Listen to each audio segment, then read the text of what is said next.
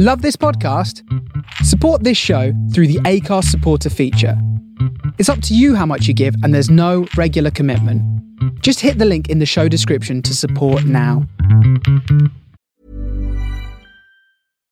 Millions of people have lost weight with personalized plans from Noom, like Evan, who can't stand salads and still lost 50 pounds. Salads generally for most people are the easy button, right?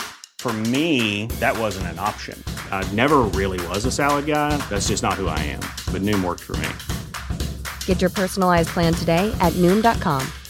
Real Noom user compensated to provide their story. In 4 weeks, the typical Noom user can expect to lose 1 to 2 pounds per week. Individual results may vary.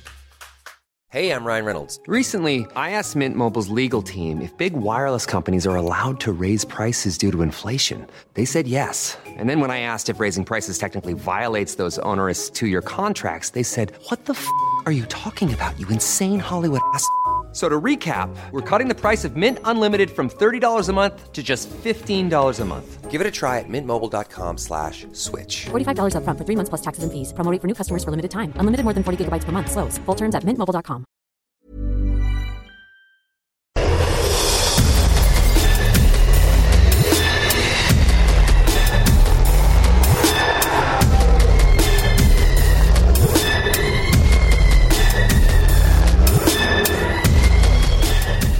Welcome to the Horror Hangout podcast, where two bearded film fans watch the best and worst horror movies of all time.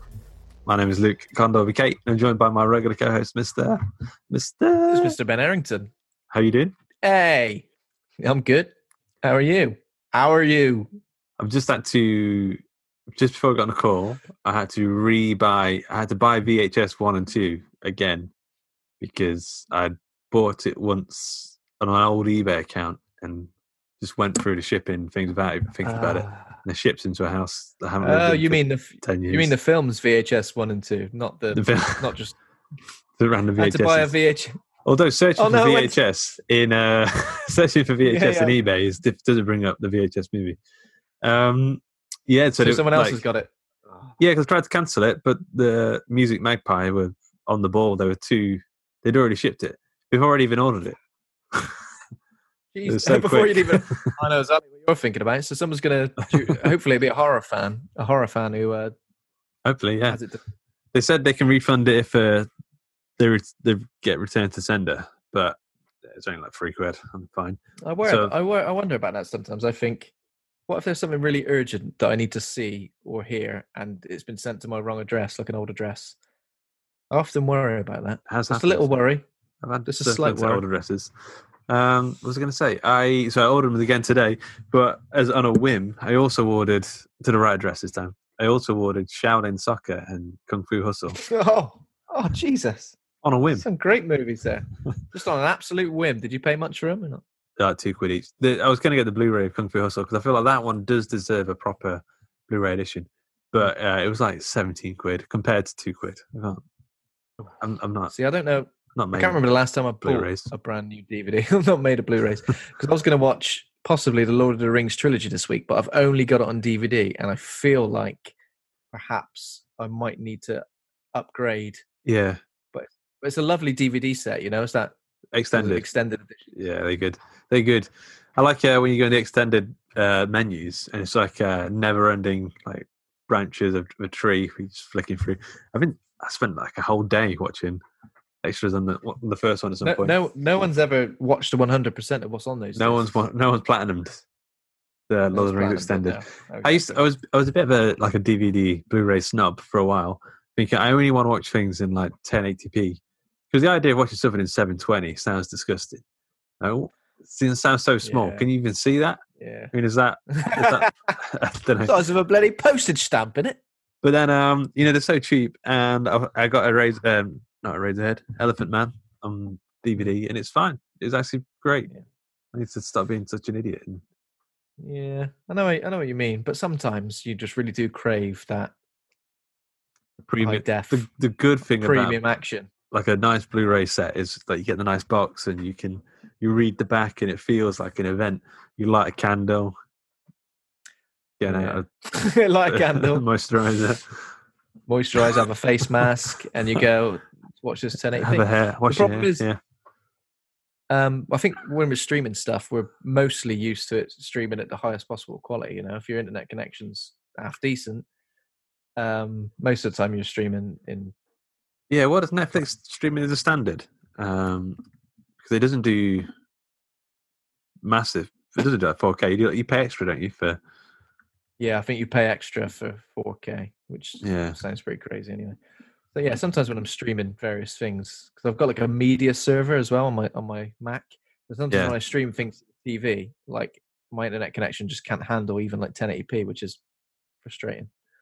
Yeah. But, what about the version of today's film? Did you find it was in any way bad quality? Actually, no. So this film's like it's filmed on like. I don't know, what, something like 16mm film or something like that. Like it looks. Like the more pixels you see from various parts of this film, it's like the better it is. The bigger the pixels. Oh yeah, because you could see the details. You could see the ghosts between the pixels. Yeah, but I had some sound issues. I had to watch it with subtitles. I found the sound effects and the music was so overwhelming. No. What did you say? It wasn't that. Flying drongo. Oh, you flying sight. Good eye.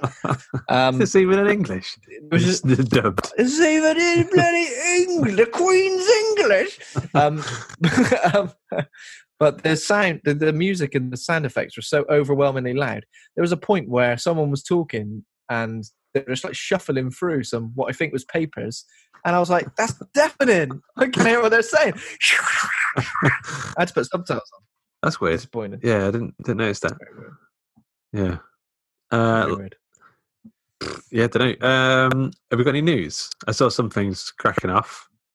Yeah. Did you see the Hellraiser stuff? Did you see that? I did see the Hellraiser stuff. TV going to be a TV show. And David. So. Oh. David Gordon Green. So we discussed this last week, and I can't remember what we said. I think we maybe just said that a TV show had been confirmed. So I thought it was a movie, and I thought it was David Bruckner. But they've done us on both counts because it's a TV show, and it's not even the right David. Yeah, it's not. They've gone, hang on a minute, you got this wrong.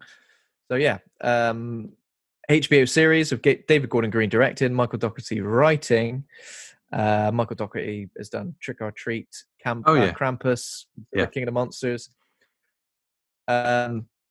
Is he the right guy to do a Hellraiser TV show? Halloween. Show? Yeah. Yeah, I don't know. Maybe a bit. I'm not so sure, but you know. So yeah, that's interesting. He said the Horror Hangout Board of Advisors group, which was the Daft Punk are scoring Dario Argento's new movie, Occhiali Neri. Yeah, so, well, when was the last time Dario Argento made a movie? I was quite surprised that there was a new movie in the works. The last thing that Daft Punk worked on was the Tron Legacy score, in case you're interested. That was a great score. Yeah, I liked it. And I actually quite like that film as well. A lot of people were kind of shitting on that film, but... I like it. I like it as well. Yeah, I really like it. Olivia Wilde, I think she's pretty great in that film. Jeff Bridges. I don't remember. Jeff Bridges, yeah. So the last thing directed by Dario Argento was Dracula 3D in 2012. Oh, that's not that long ago, really. No.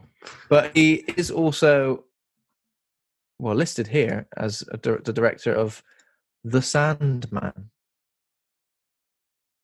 I don't think it's related to comic book, even though that's just Sandman. That's right, isn't it? Have we got that right? It's called. I don't know. It seems to be some sort of. There seems to be some sort of serial killer movie, so that's in development. Okay. Yeah.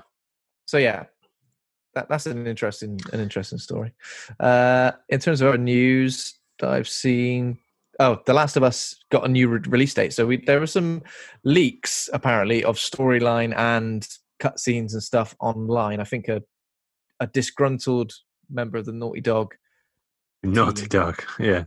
You naughty What were you expecting? Yeah. Well, I'm disgruntled, all right?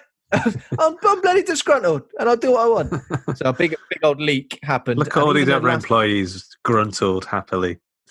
Yeah, happily gruntled, and I'm disgruntled. All right, but recently it was delayed, inevitably delayed. Like, yeah, what word am I thinking of? It was delayed forever. Not forever. You know what I mean? Perpetuity. It was delayed. It was delayed for a long time, all right? But now it seems like they've gone, right, okay. So even though we bumped the original release date was supposed to be February, we bumped it to May 29th, then it was delayed again. And now the release date is going to be June 19th, 2020. So whether that's, they've decided to go, right, we better release it considering all these things have been coming out. I haven't seen anything. Big leaks. Have you seen any big leaks? No, I've avoided it really. But I mean, it does sort of, I mean, I saw a lot of rumblings about Naughty Dog and like how crazy the crunch is over there, or the crunch culture. Mm. Yeah. So maybe culture to crunch. Maybe this would be an impetus to change. I'm not too sure. Yeah, possibly. And the last bit of news that I've seen is that there's a Kickstarter from Steamforged Games for the Resident Evil 3 board game, which is going live today. I think it might be live now, actually. It's going live at some point today. And actually on the Steamforged website, you can play like a 3D online version of the game. So I have a little demo of it, which is pretty cool. Okay, yeah. So a board... I did say board game, didn't I? Yeah. That's it. Yeah. So that's pretty cool. I didn't back the one for the second one because I ended up being like, I think it was 80 quid. And I just couldn't quite justify it at the time. But we'll see how this goes and see. But it looks pretty cool. Might be interesting. I don't really play many board games, adult board games at least. I play shit like Mousetrap and Cluedo over and over and over again until my hands are bloodied. Get a PlayStation, mate. There's a great one that we sometimes play called Betrayal at the House on the Hill or something like that. But like the idea is, I mean, it's 3 to 4 players, or maybe like more than that, 3 to 6 or something. And like your little, the people you are like the standard, like creepy little girl, or the jock with the baseball bat, or the standard sort of teen horror movie archetypes. And you're going into this haunted house, and eventually you'll find out that one of you is the betrayer, and like you won't know how you're betraying everyone until you turn the card over. And then you realise, oh, you've actually lured everyone. You're the betrayer. You've lured everyone in here. And then there'll be different scenarios. So one of them, for example, is you shrink all the other players down to like mice-sized, and you release a load of giant cats into the house. So then you've got to kill everyone. It's good. It's I'm making it sound really, really shit, but it's good. No. I was pretty intrigued, actually, by that. What the fuck? Many people. Yeah. I always wanted to be a borrower. I did always want to be a borrower. You always wanted to be a borrower. Yeah, I always feel like it's good because you could like have a little bit of food and it would last forever. Like you could have a chocolate biscuit, and it'll last, like weeks on end. Yeah. If you kept it stored correctly in a cool, dry place.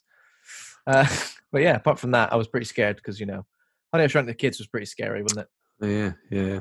Getting hoovered up, big ant. Although the ants are now to be alright, isn't it?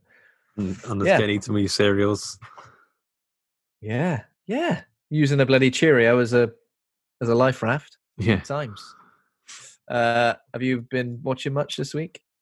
When did we record last? It wasn't that long ago, was it? I think it was a week ago, I believe. Nah. About a week ago. Oh yeah, it was, yeah. Okay, so I watched Day of the Dead for our Facebook movie night thing. Day of the Dead we watched. Very nice. I watched it for the first time for this podcast a year or two ago, maybe.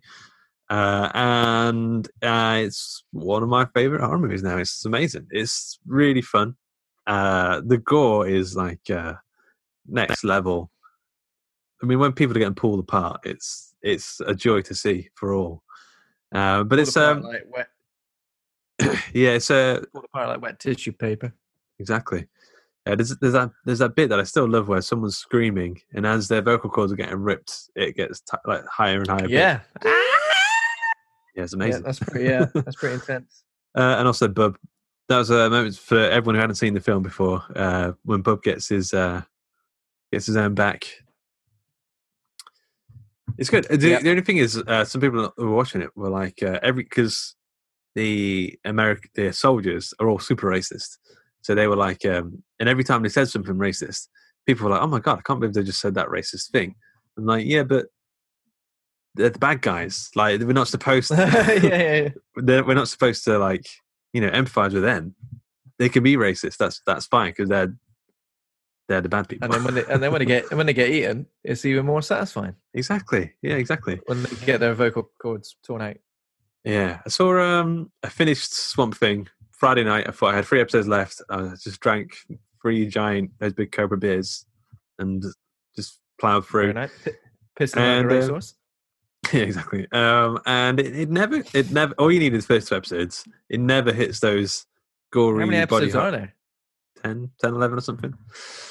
So, and also it seems to set up. It seems to be in the mind that we're going to have at least 10 seasons of this thing. So let's set up as many plot threads as we can. There's so many plot threads by the end. The saving grace of the last episode is Jake Busey is in it as a sort of he plays a sort of similar role to what Gary Busey played in Predator 2. You know, in a hunting down the Predator. Yeah, he plays like these. Like, he's only in that episode. It doesn't even have a character's name, but so it's obviously Jake Busey, and he's in a similar sort of role. It's which is a fun little moment. Nod, I think. Yeah, it's just one episode, isn't it? Just one episode, yeah. Less than. Yeah, I will say they did. There's a famous issue of the comic book called The Anatomy Lesson, which is like a really amazing horror reveal about something. Alan Moore wrote that issue, and they do that in this, but it loses so much of its like bite. So I'd recommend people just read the comic. Watch the first 2 episodes and just read the comic, and you'll be well away. What about you? Do you not feel like when you watch 2 episodes, you feel like, God, I want to watch them all. I feel like I want to complete it. I don't want to leave it. I did, you know. You did, and you were left disappointed. Some people I've spoken to though really enjoyed all of it. I just how come it got cancelled? Well, I've got a feeling it's because it was so insanely gory on the first few episodes. But I've spoken to some people and they really liked it. But for me, it's got that DC TV show vibe that I just doesn't click with me. Yeah, I'm not really a fan of that either. Don't really do much. I mean, I haven't seen much, to be fair, of the DC TV universe. A couple of episodes here and there, and it's nothing's ever really grabbed me. So yeah, I haven't watched all that much this week. Actually, it sounds crazy, man. I've nearly finished Kingdom now. I've only got 2 more episodes to watch of season 2, and it's really, really good. It sort of rivals Game of Thrones for like really interesting characters and characters that you love to hate. And, you know, and the fact that Game of Thrones isn't worried about killing off anyone at any time. Kingdom kind of feels the same. Whereas it feels like a lot is riding on a certain character and suddenly they're gone. So it's great. I love the mythology of the zombies as well. They give the zombies an origin, wider zombies and various people using the zombies to their zombies to their advantage, and others, you know, there's so many different unique scenarios that are included. So I'm going to try and get hold of the comic / webcomic manga series, but I don't think it's available yet. Is it not just on the internet? Is it not? Yeah, there's that, but I wanted to get a print version, which I think is out in June for the UK. So yeah, and then I watched Contagion, which, you know, a lot of people would probably say was not a good idea to watch during the current climate, but I feel like because the disease is so much worse. Our disease, or this one? I've not seen the disease and Contagion. Okay, is so much more worse. It's almost like strangely like soothing to kind of see things, and there are so many real world parallels between like now and what's happening in this film that it's almost like the film is so well put together because it's so realistic. It just shows how like well researched they must have been, because there's, you know, there's quarantines, there's lockdowns, there's obviously face masks. There's so many different things that are obviously that work with this pandemic as well. So it's fascinating, really, if anything. But it is a really like a brutal, brutal film, and it's unforgiving. You know, again, characters that you think, okay, they're really important to the story. Oh wait, they're dead. Yeah, I'll give it a watch. I've Never seen it. I'll tell you what I did watch, actually. I forgot about it until just now. Is Return to Oz, because you were talking about it. And I've never seen it. And it seems to be one of those films that everyone should probably have seen. It's fine. I mean, it's good. If I was a kid, I probably would have liked it more. But I like the effects. I like the wheelers and the woman with the heads. Woman with the heads, man. Mumby. Mumby. Yeah. Terrifying. It used to really scare me, and it's a really like dark, brutal film. Like mental health, like she basically gets put in she basically get lobotomized, isn't she, at the start, Dorothy? Electrotherapy, whatever they call that. I was going to say electrolysis, but that's when you get hairs out. Right? Or maybe they did that for her as well. You know, two birds, one stone. On her head. So, and apart from that, I haven't seen all that much. Did I talk about... Yeah, I talked about that last week, don't worry. But that's pretty much it. I've kind of just been... I've been playing a lot of games, but no story-driven games. I'm playing a lot of Rocket League, playing a lot of Lego games. But they're good. Just, you know... Never played them, but they're good. Chicken soup for the soul, aren't they? Like, from the video game world. Yeah. Oh, lovely. I love a good Lego game. Collect all the little bits. Collect all the bits. I've got all the bits in this area. It's a good feeling. Like randomly, you know, YouTube occasionally pushes a video. Like it says, like, this is the video we're going to push to everyone now for the algorithms. I got recommended. You can tell it's just been pushed to everyone because everyone in the comments is like, this is a weird thing for YouTube to bring up today. But there's a guy who was like a big Lego collector. He had like thousands of like giant Lego pieces in his house. And it was him just explaining that there was going to be no more videos from him because he just got home and all his Lego had been like stolen. And like it's just like some bits of Lego and stuff on the floor, like where he'd been making some giant sculpture and someone had just smashed it. And it's just him crying on the thing for like 10 minutes. I don't know. I was like, I don't know why I watched all of this, but I feel very bad. He watched it all and he went, "Not my proudest wank," but why have I watched all of this yet? I know that's weird when YouTube does that. What's it playing at, eh? Yeah, but yeah, man. So and Lake Mungo, which. You messaged me about. Well, you messaged me and said, "Should we want to do this film for the podcast?" Yeah, and I said, "Why? You're not really feeling it." And he said, "I'm like halfway through. I'm not. Yeah, not sure." I was halfway through, and I was a bit like, I mean, I was interested, I was engaged, but at the same time, I felt like, where is it going? Is it going to go anywhere? It kind of felt like that, and I'd seen a lot. There's a bit in this film where it like deflates.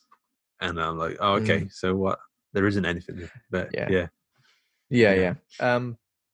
So I've seen a few people talking about this film online recently, like a few people, film fans on Twitter, sort of raving about it. And then I also saw Chris Stuckman did a review of it on YouTube a couple of years ago, around about Halloween, and he was really singing its praises. I didn't watch all the videos because I didn't want anything to be...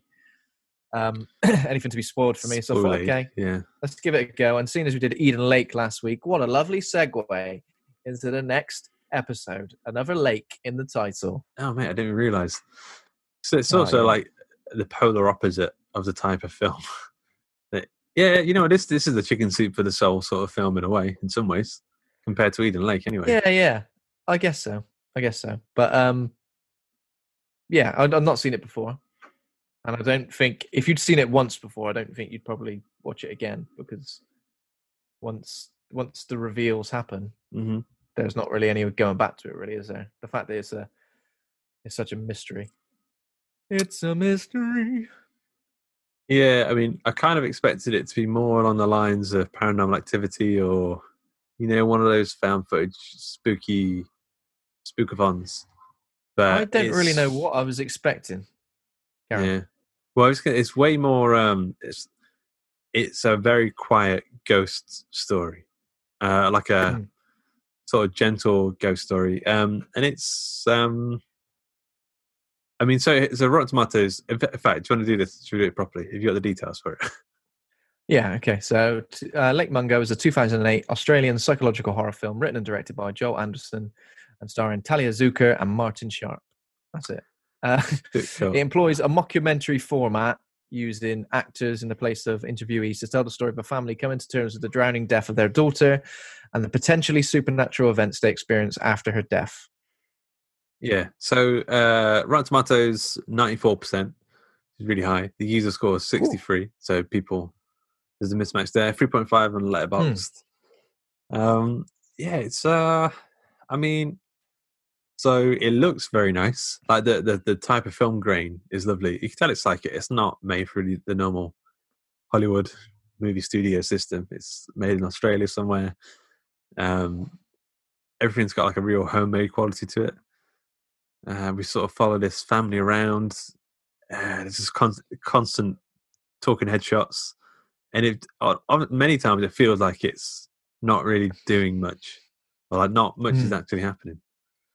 Yeah, well, I feel like what it does a lot is it introduces an idea or a thread or something that could potentially be an interesting mystery, and then sort of like resolves itself by the next scene.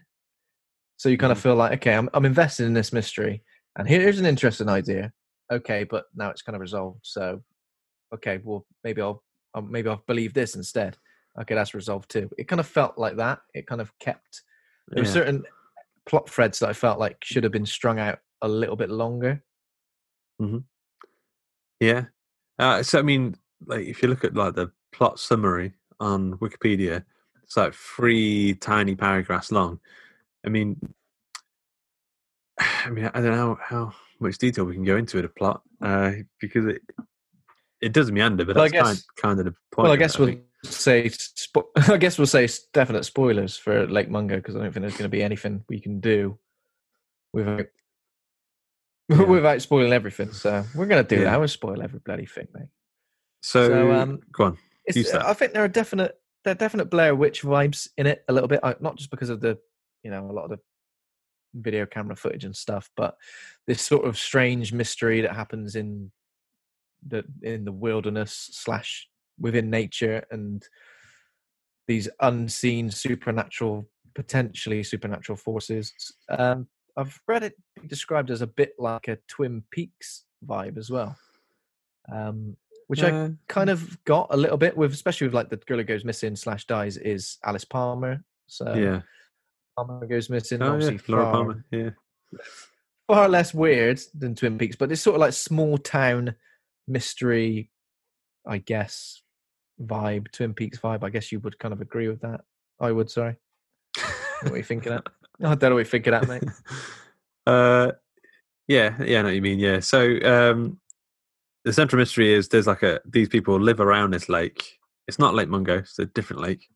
The actual Lake Mungo isn't even really a lake. It's like a desert. So they live around this lake, and whilst they're swimming, the two young ones, the boy and the girl, the sister drowns. I don't know if we find out why she drowned or no. It's like, I think they say it's a dam, isn't it? Like it's another weird thing where the lake in Eden Lake wasn't really a lake. It was like It was like a big pond reservoir thing. A big pump, like a quarry over. Yeah. And then this is like a dam. So yeah, we didn't really. It's a weird thing because why has this happened, and why is there suddenly like some sort of documentary being made about it? Because obviously I know it's a mockumentary, but in terms of a mockumentary, you kind of feel like you need to believe why that documentary is being made in the first place. Why a film crew would suddenly turn up, and like, did they turn up as soon as she went missing? As soon as she died, essentially, and then think, let's start making a documentary of this, or did they start doing it when there were sightings and things?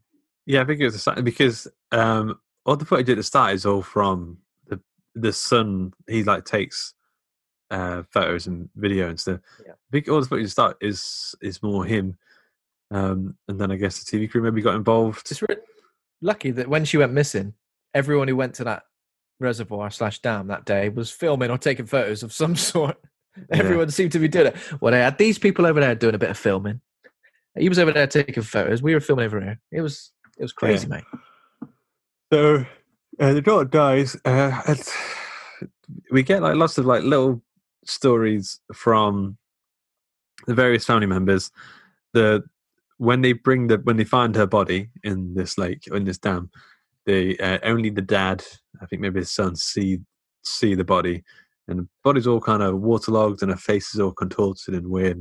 But he's convinced she's dead at that point. Go on, sorry. So, well, it was a few days later, wasn't it? He's convinced she's dead. Is she definitely dead? She looks pretty damn dead. Yeah. So he went to identify the body, but the mother didn't go to identify the body, so she didn't get like that closure of seeing that body and going, right, well, she's definitely dead. So there's like there's a few of the family members like don't quite believe that it's happened. I guess they're in denial, like in a way. But then not long after she died. Hey everyone, I've been on the go recently. Phoenix, Kansas City, Chicago. If you're like me and have a home but aren't always at home, you have an Airbnb. Hosting your home or a spare room is a very practical side hustle. If you live in a big game town, you can Airbnb your place for fans to stay in. Your home might be worth more than you think. Find out how much at airbnb.com/host. Millions of people have lost weight with personalized plans from Noom, like Evan, who can't stand salads and still lost 50 pounds. Salads generally for most people are the easy button, right? For me, that wasn't an option. I never really was a salad guy. That's just not who I am. But Noom worked for me. Get your personalized plan today at Noom.com. Real Noom user compensated to provide their story. In 4 weeks, the typical Noom user can expect to lose 1 to 2 pounds per week. Individual results may vary. Hey, I'm Ryan Reynolds. Recently, I asked Mint Mobile's legal team if big wireless companies are allowed to raise prices due to inflation. They said yes. And then when I asked if raising prices technically violates those onerous 2-year contracts, they said, what the f*** are you talking about, you insane Hollywood ass f- So to recap, we're cutting the price of Mint Unlimited from $30 a month to just $15 a month. Give it a try at mintmobile.com/switch. $45 up front for 3 months plus taxes and fees. Promo rate for new customers for limited time. Unlimited more than 40 gigabytes per month. Slows full terms at mintmobile.com. There's some weird sort of things start happening around the house where they hear doors slam and various noises in her bedroom. And there's a moment where the dad... Russell, he sort of goes into a room and he tells of this supernatural event he has where he basically sees her and she can't see him, but then suddenly she notices he's there and sort of goes for him. I saw when I was grabbing some notes for this, there's a review on IMDb, and the review was like having a go at the film because it said, why did they just have that guy saying that? Why didn't they film that moment? As if that was like what they could have like. Cool, and I think it works really well with the person like telling you. I think it's quite a powerful moment. I found it a little bit chilling, but like also like some people. I think if there were moments that were like recreated for with actors, like 999 occasionally, like 999. Yeah, you do get occasionally, and most of the time it doesn't work. So I've been watching something like a wrestling documentary at the moment called Dark Side of the Ring. It's on Vice TV, and they kind of recreate certain moments, famous moments from wrestling, but they're all really out of focus. So it's kind of like they're really dimly lit, so they're pretty much silhouette. But I think it's a really effective way of kind of like breaking up the talking heads. It's always weird in programs when you have a talking head, and then the recreated thing, it looks nothing like the person who's just been speaking. This is pretty good because. It's obviously they've got lookalikes for the wrestlers, and they're really out of focus, and you can just see like part of them lit up, or you can see like their silhouette. So I think that's really effective. Yeah. This doesn't do that. For something like this, it would have been. Yeah. Horse shit. Yeah. So around this time, the son is taking tons of photos, and in the photos, he starts to see little. He starts to see, what's her name, Alice, showing up like in the background in a creepy ghost way that they always do in Deviant. He's probably got a DeviantArt profile where he uploads these things. They don't go into detail on that, but it's one of those things though where like now, if any of that was ever uploaded anywhere, video, photo, anything, no one would ever take it. No one would ever believe it because all Photoshop and all these things. I know Photoshop existed back then, 10 years ago. But maybe around about then, people were a little bit more susceptible to it. I don't know. I remember seeing Blair Witch for the first time. Yeah, and I didn't really see anything, but I was pretty much like, yeah, this is definitely real. Definitely bloody real, mate. Yeah. What's that? I saw somewhere that like the scripts for this, there wasn't much of a script at all. Like the majority of it is improvised, which you can sort of tell. It feels very naturalistic. It feels like people are saying natural lines. Isn't it strange though that you can definitely tell they're actors? Like there's never not a question about it. It's quite strange. I always find that quite. Do you find that quite? I could tell they're actors because I knew I was watching a film. If I was like, hang on a sec. Someone went, there's four documentaries.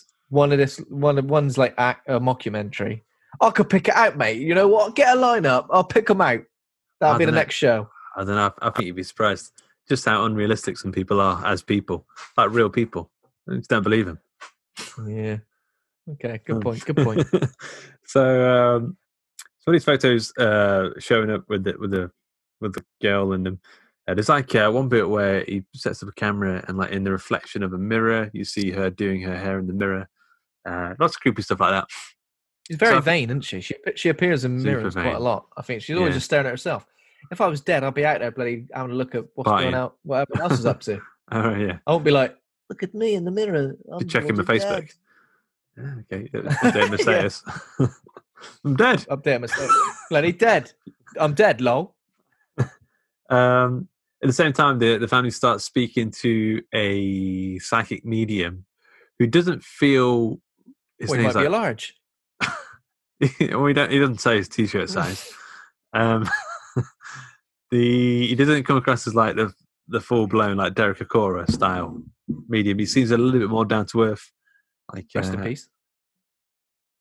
What did you say? Recipes. Rest in peace. Oh, Derek okay. Acora. Yeah. I forgot he died. Yeah. So disrespectful. What to forget that he died? There's tons of people I forget who died. Yeah. Whoa. He's alive. Ray. Yeah. So they meet up with him. Yeah. Ray Kemeny. I think he says at one point that he changed his name from Schultz. Oh, it's Hungarian. Yeah. Schultz Kemeny. But I kind of, I mean, I wouldn't judge you, Ray, to be honest, but I think if there was a wise guy, I think Ray sounds like a bit of a wise guy to me. Yeah. So he does some things where he speaks to the mum, June, and gets her kind of like hypnosis stuff where he gets her to go under and sort of walk around the house and say what she can see. Just say what you see. It's like catchphrase. So there's bits where she like walks into the bedroom and sees Alice just milling about, or Alice, or she looks sad and various things like that. We don't get too much. Didn't she describe Alice herself as Alice coming into the bedroom and seeing the mum and dad in bed and trying to talk to them? I think, yeah, possibly. Oh yeah, I think that's her dream. Yeah, so, okay. She doesn't describe it, but she describes, which is Alice comes in like soaking wet, like she just got out of the shower or just got out of the dam. Yeah. I'm alive after all this, and coming into her bedroom and sort of trying to wake them up and saying, "Look, I'm alive." So obviously, she's dreaming that potentially that's a ghost sighting, I guess, in her dream. Yeah, I mean, she's dreaming. She's coming to the realization that she's dead. I think is the implication. Yeah. But yeah, so all this is going on, and then half an hour, 45 minutes into the film, it all gets upturned when it turns out that all the photos and the videos are all camera tricks and stuff put together by the son. He said he doesn't know why he's done it, but he's been superimposing images on these things. And I mean, he's a talent. Yeah. That's all I can say. Yeah, he's been doing. So Ray comes over to the house. They do like a séance, which the dad is a bit like, this is fucking bullshit, to be fair. But basically, a lot of the scares, I guess you call them scares in this film, come from looking at grainy video camera footage of a room and then zooming in really, really far until you can kind of make out what is a face of something or someone. So yeah, I guess that's kind of creepy. I find that kind of creepy, but I think where I've kind of been watching modern horror films for so long, I always think a jump scare is going to happen. And those moments when you zoom right in on the grain and you kind of like sit forward and your eyes kind of go, can I make something out? A part of me's worried that there's going to be a jump scare. So obviously I've been ruined by that. But yeah, not long after that, Matthew basically says he made them up, but he wanted to do it to give them a reason to exhume the body. Because obviously around about this time, they're kind of they're kind of doubting that she's really dead at all. The mum does say, the mum does say that she doesn't think Matthew knows why he really did it. But yeah, he's got a wicked follower count now on Twitter, so it's probably because of that. Yeah, and this ain't just like standard video tricks or photoshopping. He's getting the film out, and he's layering things over, and he's cutting things up, and you know he probably have quite a successful career. Yeah, stop mucking about. Yeah. So it's all a hoax. So there's no such thing as a ghost. This is the point where the film deflates pretty much like completely, because it just seemed like a lot of build up for what would eventually become nothing. I'm guessing that's when you messaged me. I was like, "Are you sure you want to do this film?" Because again, the point I made is that a lot of things get resolved fairly quickly. The film resolves them, so it does all this work to build up. You know, is she alive? Is she dead? Is it a ghost? Is it this? Is it that? And then it kind of throws a spanner in the works itself. And I guess it's supposed to be like a red herring. Yeah, maybe. Yeah, it's supposed to be a red herring, but at the same time, it kind of it does. You're right. It does kind of deflate the film to a point where you're like, well, now I've got nothing left to grasp onto here. But then there's a double reversal, which I sort of found kind of ludicrous at the time. Because she looks at the footage, the mum's showing the footage, and she's like, this is just a camera trick here of Alice Palmer. But to the right, there's another face. It's Greg Tuohy, our neighbour. I think I laughed, actually, when I saw it. It just seemed a little bit ludicrous. Greg Tuohy?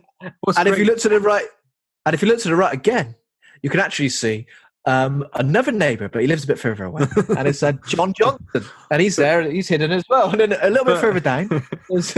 Greg Tuohy's like little goblin face is just poking out of the shadows. Like, he must be crouched over. I don't know how he's gotten there in the first place, but he's yeah. It's how would you recognise him as well? Like I would recognise that. It could be you in that thing. I've seen someone else crouching like that in the dark with the face poking out of the shadows like that. It's Greg Tuohy. And you go knock on his door, and you go bring him to the door, and he just comes down the corner. He gets his Facebook profile. She gets his Facebook profile picture up, and it's him doing the exact same pose, same grainy footage as well. That is so Greg Tuohy. It's classic Greg. Yeah, it's classic Greg. Yeah, it's like a proper high. It's like a really high res picture, but for some reason he's still grainy in the background. It's his wedding photos. How's he fucked this up? Yeah, just the out-focused grainy person. Again, this would have been another... Because if you remember, a lot of the Twin Peaks stuff was about Laura Palmer having like a double life, and the fact that like nobody close to her really knew the extent of her double life. And that was a great reveal in Twin Peaks, whereas like it almost felt like you got to know Laura Palmer yourself, and then when more and more things got revealed, you were like, oh, that's not like her. I can't believe that.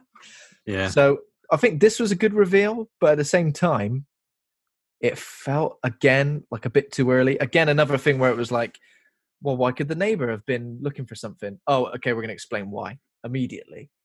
Again, another interesting plot thread that was immediately resolved, which I found a bit frustrating. So, yeah. What's the deal then? What's he doing? Greg Tuohy is after a videotape that Alice had hidden in the fireplace in the bedroom, and it's a sex tape. Like, the neighbors, Greg Tuohy and Mrs. Tuohy are swingers. And I think Alice was quite young. I don't know how old she's supposed to be. So but, I think they make out that she was a babysitter from a young age. But at the time this video was made, I guess she's like old enough because nobody. Sort of consensual, isn't it? Yeah, consensual. Yeah. Did you find in this that everyone was kind of reacting to what's his name? Brett Tuohy. Is that his name? Greg Tuohy. Greg. It says Brett Tuohy. Yeah. Oh, is it Brett? I just thought it was Greg. There's someone somewhere called Greg Tuohy who's going, what are you? Greg me out of it.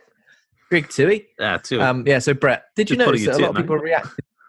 just yanking the old tit, mate. Did you notice that a lot of people only reacted to Brett and nobody sort of spoke about his wife at all? To the point where I was thinking, was his wife even there? And I was like, yeah, of course she was. Everyone was like going, oh yeah, I didn't know she had a relationship with Brett, and oh yeah, this with Brett and that with Brett. I was like, Why is his wife not getting dragged into it as well? Like, if anything, if we're talking about Brett as being a sexual predator, then his wife needs to be put in the same. Yeah, but little... spin doctors. It's a bloody good. Spin doctors, man. Yeah, pulling your old tip, mate. Wasn't really having sex with your daughter. Pulling your old tip. Just pulling her old tip. Go on. Oh. And I'm like, Russell, how do you feel about that? Knowing your daughter was having sex with the neighbour, and he's like, well, if he was here, what he said, like, if he was here, I'd probably wallop him. I'll wallop him. Yeah, it's a matter. Yeah. So, yeah, that's kind of revealed. It is a weird reveal. I thought it was going to maybe delve more into, you know, this is where I started getting feelings of, okay, maybe there was some sort of, maybe there was a murder, because isn't it strange that they moved away as well. They immediately moved away, but nobody really said, oh, maybe there was a murder, or maybe this could be another element to the mystery. That was it. So I liked that. I felt like there's this whole other part of the story that like is maybe leaving it a little bit open to interpretation, or maybe there's more clues in there. I think maybe there's more to the story there. I feel like those Tuohys are up to no good. Could have been hiding in the shadows like that. It could have been some sort of cult, some sort of sex cult, some sort of weird something. Some sort of weird summit. There's something quite weird going on here. I think there's something. I think the director was trying to imply that there could potentially be something more there that we never find out. But yeah, so the reason for dying, she kind of died, is never. We don't go into it enough. Even by the time we really get to unnatural. The end, it seems really unnatural, and it seems like everyone's willing to. That's what happened, and accept that that's what happened, because things do happen, and they do, but. Everything that's kind of surrounding it, you think that maybe you'd look more into certain things, especially relationship with those two. This is the first film after it was finished, so I went on Google and was like, I was trying to find out like the secret. I felt like there must be like a secret extra story here that's sort of not getting told, because it just feels like there's something there. Yeah. But anyway, go on. Well, so we're rocketing towards the end now. So they go to Lake Mungo, which is where Alice had spent some time with her friends, like a summer. Yeah. We find out about this. Sorry, Luke. Yeah, sure. Just before we find out that Ray, the psychic dude, had actually met with Alice several months before she died to tell him about various dreams that she had about drowning, being dead, and then she basically tells a story about a dream, which seems like it's the same dream as her mum, but from her point of view. She comes into the bedroom and says, "Mommy, Daddy, I'm here," and they obviously can't see her or anything like that. So that's quite strange and quite creepy. Obviously, that's probably the first chilling reveal, I guess, because now we're starting to drift towards this idea that perhaps she saw her death coming in some way. The first line, I think, opens with her saying, I think something bad has happened to me, or something like that, isn't it? There's like an opening line, something bad's about to happen to me, or has happened. I don't know.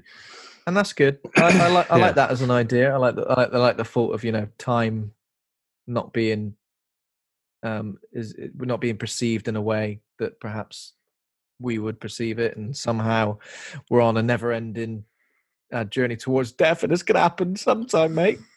And sometimes that's a part of our existence. That our end is as definitive as our beginning. Yeah, you know what? I'm starting to get. The more to think about it, I'm getting more and more House on Haunted Hill vibes. Yeah. Oh yeah, definitely. Oh yeah. You know, the bent neck lady getting haunted by her ghost. Yeah. That's good. I like that. That's good. And there's a lot of themes similar in this film as well. So that's good. So they go to this lake where Alison spent some time with some friends the summer before. All this footage captured on everyone else's phones as showed her that everyone was having a really great good time, apart from her. She was down. this is difficult to watch, isn't it? Like, I don't know if you ever like discovered phone videos from like 10 years ago and tried to watch them and go, I can't watch that. It's literally, they're so loud. They're so like, yeah, like, what am I looking at? Yeah. So they were on like a school trip. They're all getting lashed up. Yeah. Did it say the school trip? I don't know. Yeah. But yeah, they say during a school trip. But they were saying that they thought she was upset because she lost her phone. She had like a new mobile phone for a month, and she'd lost it at the lake. But someone had captured a video of it. It looked like she'd been burying something while she was out there, and everyone else was partying. So I don't know how they found it. Oh yeah, because I think I mentioned this when we were watching it. It was like you couldn't work out any landmarks in that footage at all. You would never be able to find it. And what makes it worse is that they go at night to find it. Yeah. So it's like, oh, wait a minute. I recognize that murky darkness. I recognize that little shape. Well, just before they sort of talk about the trip, her mum and dad do sort of say, oh, she went on the trip. She came back, but she didn't come back with her phone, which she like bought for a month before, and her favorite bracelet and her favorite necklace, possibly. Yeah. So they travel to Lake Mungo and they find the tree. The tree? Where apparently she buried it. Yeah. And then on her phone, they found like a little bag, the stuff that she buried, her phone, her bracelet, all this stuff. And then there's a video on her phone. I'll be honest, I found that video clip really fucking creepy. Like it really got me.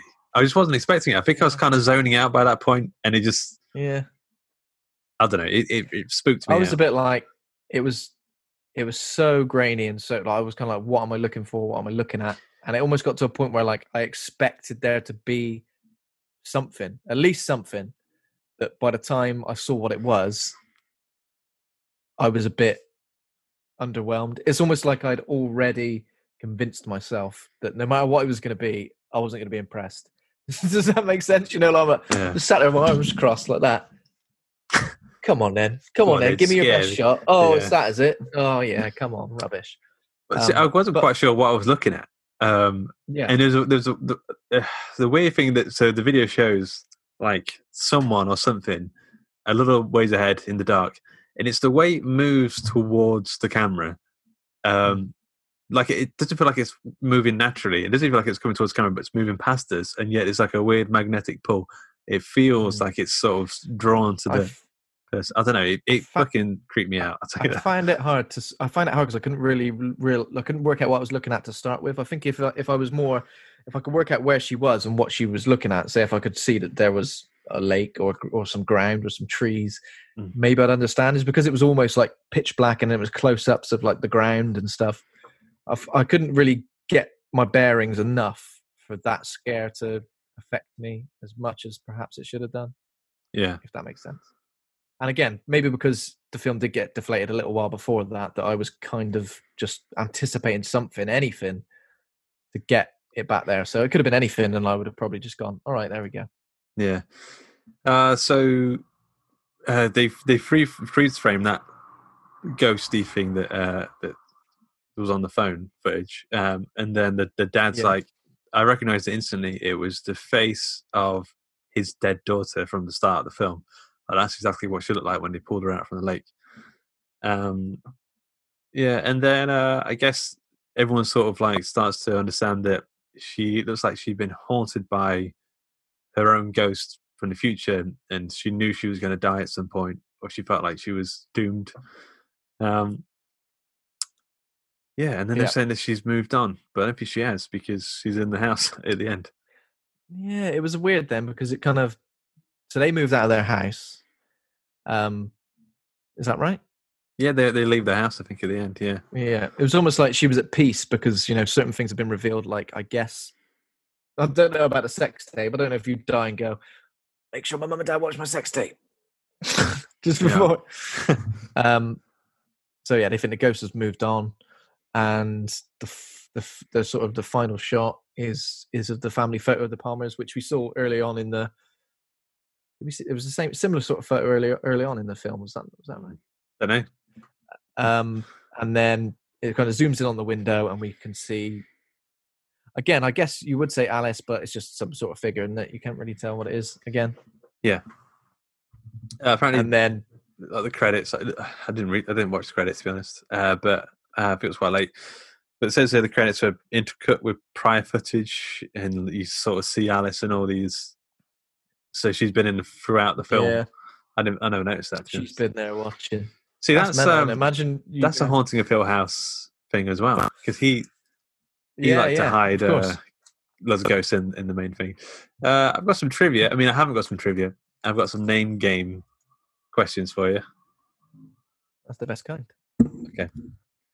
So the way it works, I explain a film idea, I guess, a film pitch to Ben, and the name of the film will be something similar to Lake Mungo or whatever film we're doing.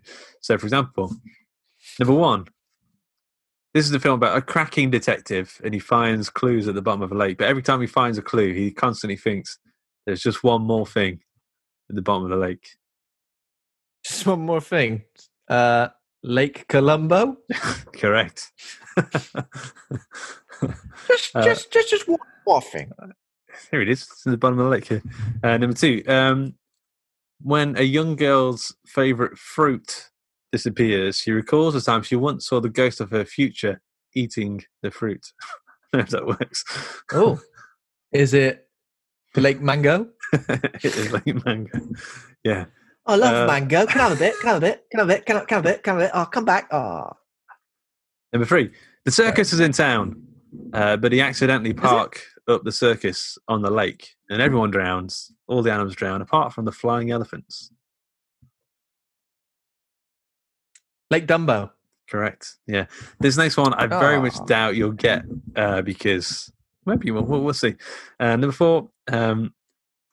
Only when a young lady decides to taste the local lake does she realise that the lake isn't full of water, but it's full of yogurt.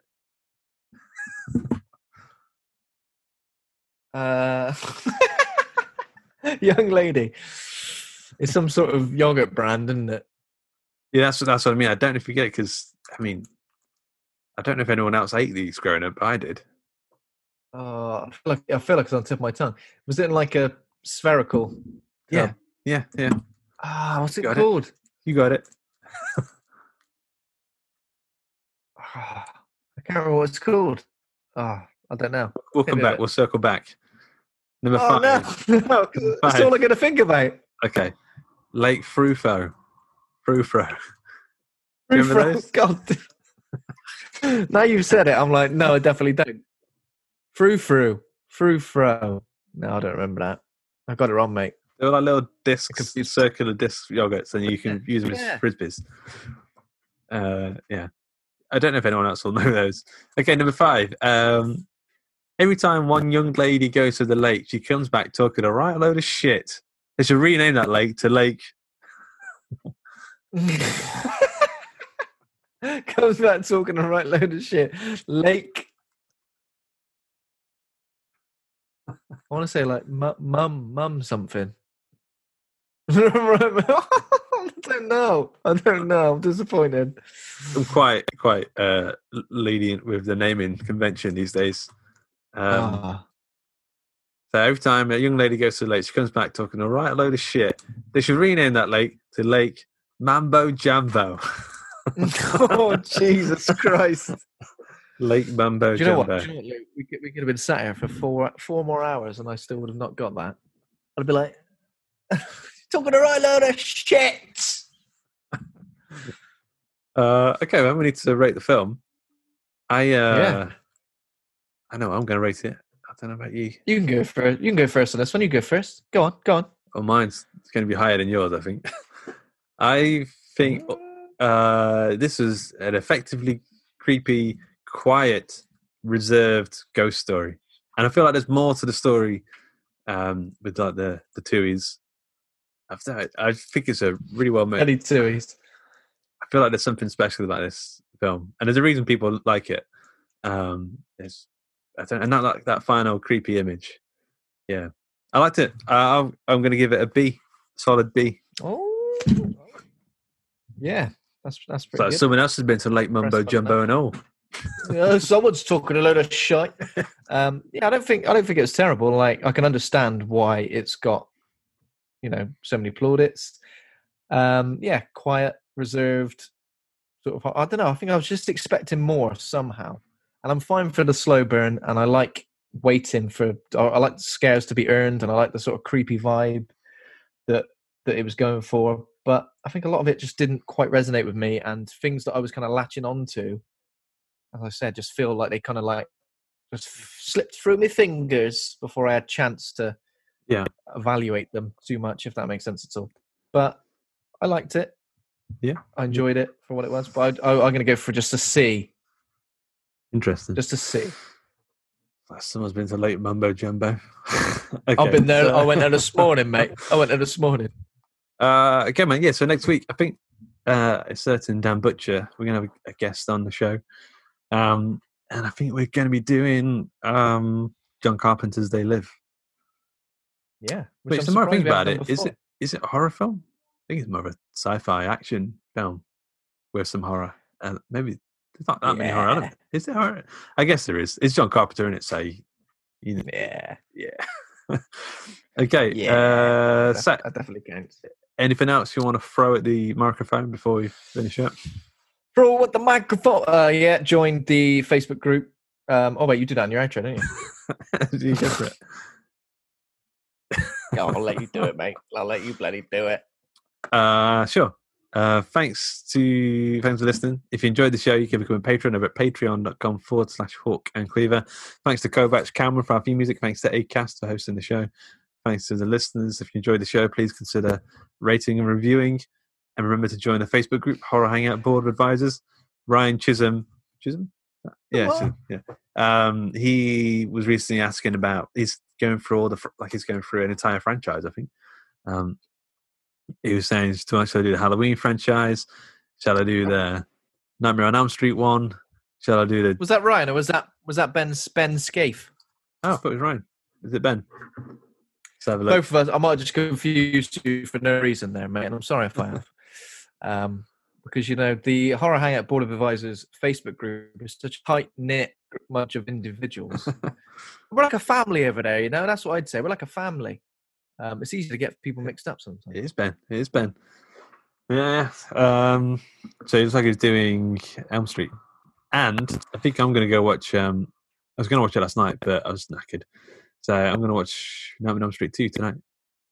Oh, nice. Very nice. I'm not sure I'm going to watch yet. But I might watch a horror film, you know? I mean, I've been to watch a horror film that we're not doing on the podcast. Every now and again, I don't know why, I just get into a right horror mood. Horrible mood. And I just can't.